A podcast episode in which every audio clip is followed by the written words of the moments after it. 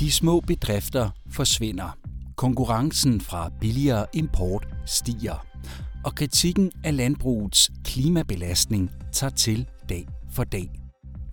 Umiddelbart ligner en fremtid inden for landbruget, eller som frugtavler for den sags skyld, ikke ligefrem den mest fristende karriereudsigt for unge europæere.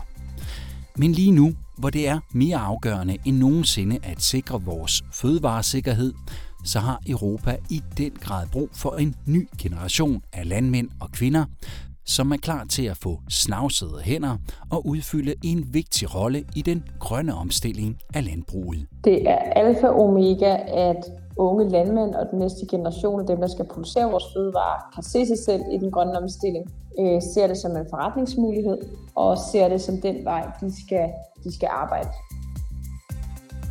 Velkommen til The Green Deal, podcasten, hvor vi stiller skarpt på den grønne omstilling i EU. Podcasten er skabt af det europæiske radionetværk Euronet Plus, hvor journalister på tværs af EU-lande arbejder tæt sammen for at undersøge, hvordan det går med den grønne omstilling i de europæiske lande. Mit navn er Tue Sørensen. Ifølge en rapport fra Europaparlamentet, der blev offentliggjort i april 2022, faldt antallet af landbrugsbedrifter i EU med en tredjedel mellem 2003 og 2016. Fra omkring 15 millioner til 10 millioner. Og det største fald kunne ses blandt små landbrug på under 5 hektar. Bedrifterne bliver større og større og produktionen koncentreres på færre hænder. Hvis denne tendens fortsætter, kan der være færre end 4 millioner landbrug tilbage i hele EU i 2040, hvilket i så fald vil være et fald på 62 procent i forhold til 2016-tallet. De tilbageværende små og mellemstore landbrugsbedrifter i Europa står over for store udfordringer, især økonomisk, og selve deres eksistens er truet. Så spørgsmålet er, hvad kan lokke unge mennesker til en branche under pres? Vores kolleger fra RTBF i Belgien har talt med Javier France, en ung belgisk landmand, der har overtaget sin fars kødfarm. Han fortæller, at han kun gik med til det, hvis han fik mulighed for at bryde med traditionerne. J'ai toujours voulu reprendre la ferme. Jeg har altid ønsket at overtage gården, men jeg kunne ikke lide den måde, min far drev den på. Jeg vil ikke gøre det på en konventionel måde, fordi jeg ikke er enig med den nuværende landbrugsmodel. Problemet med det nuværende system er, at man er fuldstændig afhængig af markedet, som sætter priserne, og det er altid laveste pris. Du skal altså reducere dine produktionsomkostninger, hvilket betyder, at du ikke altid arbejder på den sundest mulige måde. Du skal producere og producere, og du bliver totalt slave af dit arbejde. Det er stressende, og det vil jeg ikke. Du graver din egen grav, hvis du fortsætter på den måde, som landbrugssamfundet fungerer på nu. Europæiske landmænd er stærkt afhængige af EU-støtte. En støtte, der med tiden er blevet tættere forbundet med bæredygtige landbrugsmetoder. Yngre landmænd og kvinder er der også langt mere opmærksomme på klimaudfordringerne end deres ældre kolleger. Blandt andet fordi de skal håndtere konsekvenserne af stadig mere ekstreme vejrforhold. Det siger Firmino Cordeiro, der er generaldirektør for Portugals unge landmandsforening til Radio Renasanca. Vi er nødt til at danse efter EU's melodi, men ikke kun på grund af støtten. Vi er nødt til at ændre os med tiden, og vi ved alle, at dette fænomen er ikke kun dukket op de sidste 2, 3, 4 år, men over flere årtier. Klimaændringerne er blevet mere udtalte, og alt, hvad vi gør for biodiversitet, for bæredygtighed og for bevaring af ressourcer, alt, hvad vi gør nu, er et sprog, som skal fortsætte med at eksistere. I Tyskland har Charlotte Otte for nylig overtaget sin families frugtfarm. Til vores kolleger fra AMS fortæller hun, at det at gøre landbruget mere bæredygtigt, det er det, der driver hende og mange af Europas unge landmænd i dag. Also ich glaube, dass die Landwirtschaft in Zukunft viel nachhaltiger Jeg tror på, at landbruget vil blive meget mere bæredygtigt i fremtiden. Ikke fordi det skal, men fordi det vil. Jeg kender så mange unge, ambitiøse landmænd, der udfører det her job, simpelthen fordi de elsker det, de laver, og de er overbeviste om, at det kun kan fungere ordentligt, hvis det bliver gjort bæredygtigt. Fordi det er fremtiden. Men bæredygtighed betyder ikke kun økologisk bæredygtighed. Det betyder også social og økonomisk bæredygtighed. Men et er, at unge landmænd har viljen og visionerne til at gøre landbruget mere bæredygtigt. Der er også brug for at sikre en digital transformation på området, da det er en fundamental del af at opnå et grønnere landbrug, mener Charlotte Otte. Ähm, Uden det fungerer det bare ikke. Det, der vil hjælpe os med at opnå det, ud over politik, der støtter os frem for at blokere os, er teknologi og digitalisering. Jeg tror på, at vi under overskriften Smart Farming vil have mange muligheder i fremtiden for at gøre landbruget meget mere bæredygtigt. Digitalt landbrug indebærer brug af højteknologi som sensorer i marker og satellitter. Data kan bruges til at optimere ens landbrugspraksis i forhold til bæredygtighed. For eksempel kan man begrænse brugen af pesticider og automatisere bedrifterne mere, så man undgår at bruge unødvendige ressourcer. Nilo Sori er en tidligere datamatiker og ung italiensk iværksætter, der har etableret en gård til at producere mikrogrøntsager med minimal jord, vand og energi. Sidste år vandt Nilos forretning en af Italiens såkaldte Green Oscars, som anerkender innovation, der beskytter klimaet, bekæmper affald og skaber arbejdspladser.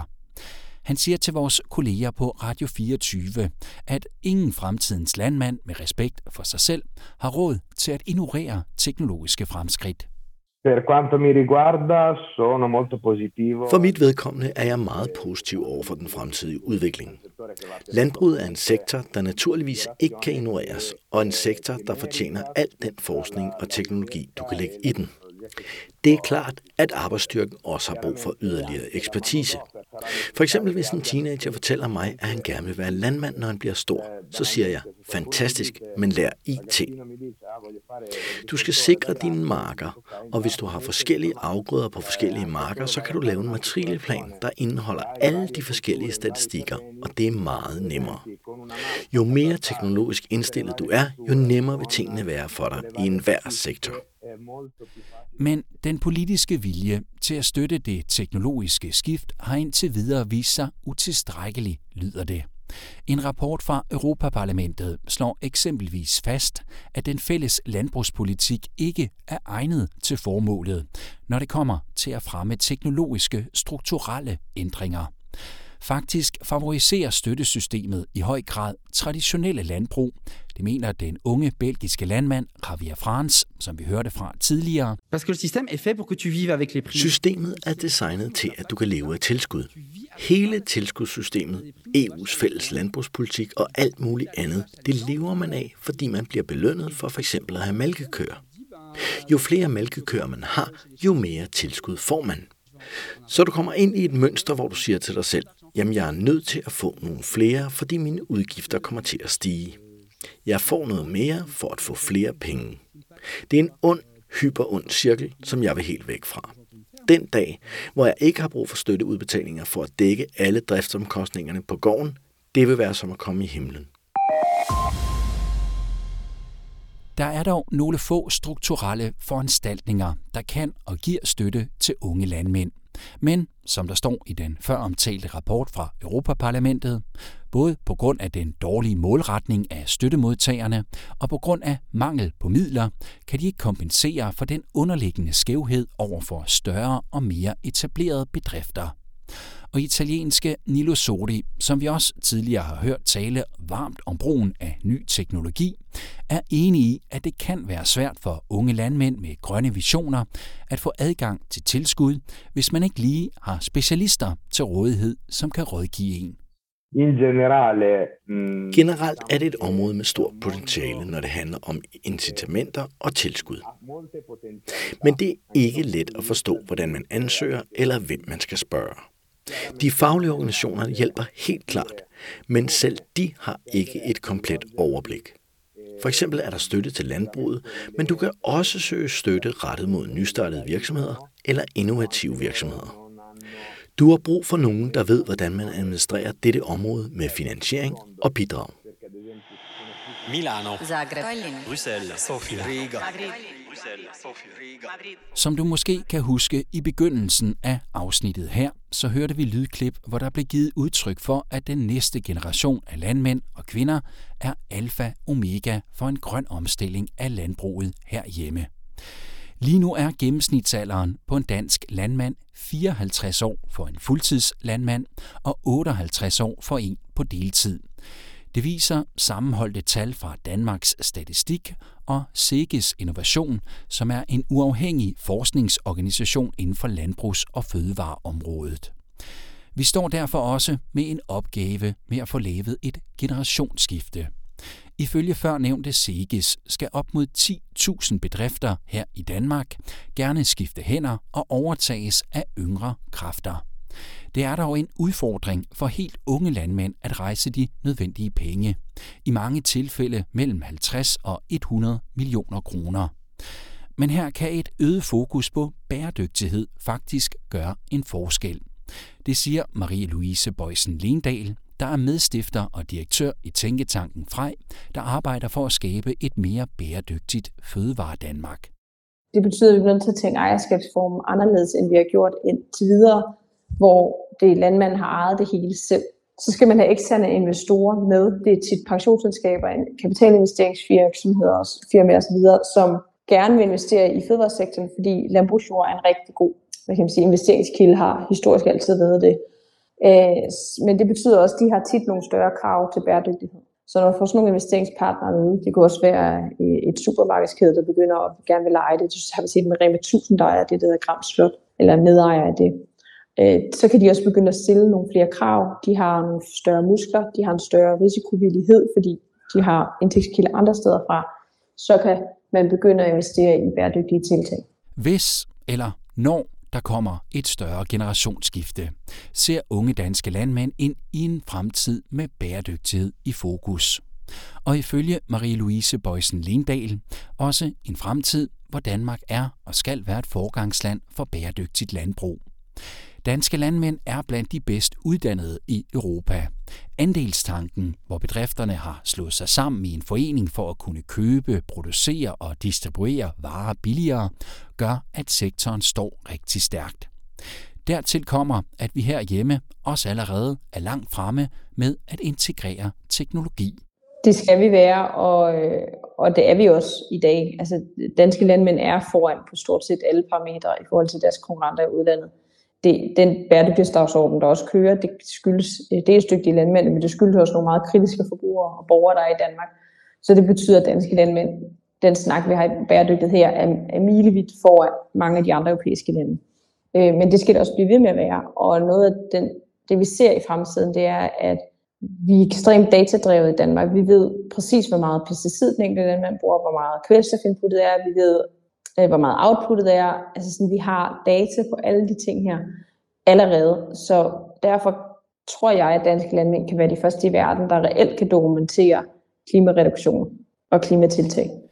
Karriereudsigterne ser altså gode og attraktive ud for unge med hang til landbrug, fødevareproduktion og grønne ambitioner. Marie-Louise Bøjsen Lindal fra Tænketanken Frej mener lige frem, at en grøn fødevaresektor vil blive det nye sort. Som jeg ser det, er det den nye energisektor. Øh, jeg bliver kontaktet af virksomheder og ja, investeringsplatformer og investeringsfonde, som lige nu pludselig ser, at fødevaresektoren er der, hvor den grønne udvikling skal ske næste gang. Og dermed øh, skal der investeres massivt i det. øh, I udvikling af nye typer fødevarer, nye øh, dyrkningssystemer. Øh, fondene, altså de velgørende fonde, begynder også at kigge i fødevaresektorens retning, hvor før kiggede de på sundhed og på energi så kigger de på fødevaresektoren nu. Det betyder, at der kommer også en milliardindsprøjtning til fødevaresektoren i forhold til at udvikle nye projekter. Og det ved vi fra energisektoren, at det er det, der virkelig rykker. Landbrug har måske nok af nogle været opfattet som et udmattende og traditionsbordet arbejde. Men en yngre generation af europæere forsøger at ryste op i tingene. Visionerne er ved at ændre sig, og en rejse mod bæredygtig fødevareproduktion og landbrug er ved at tage form. Med det håb for vores fødevare slutter vi denne episode af The Green Deal. Podcasten er produceret af Podpeople for Euronet Plus.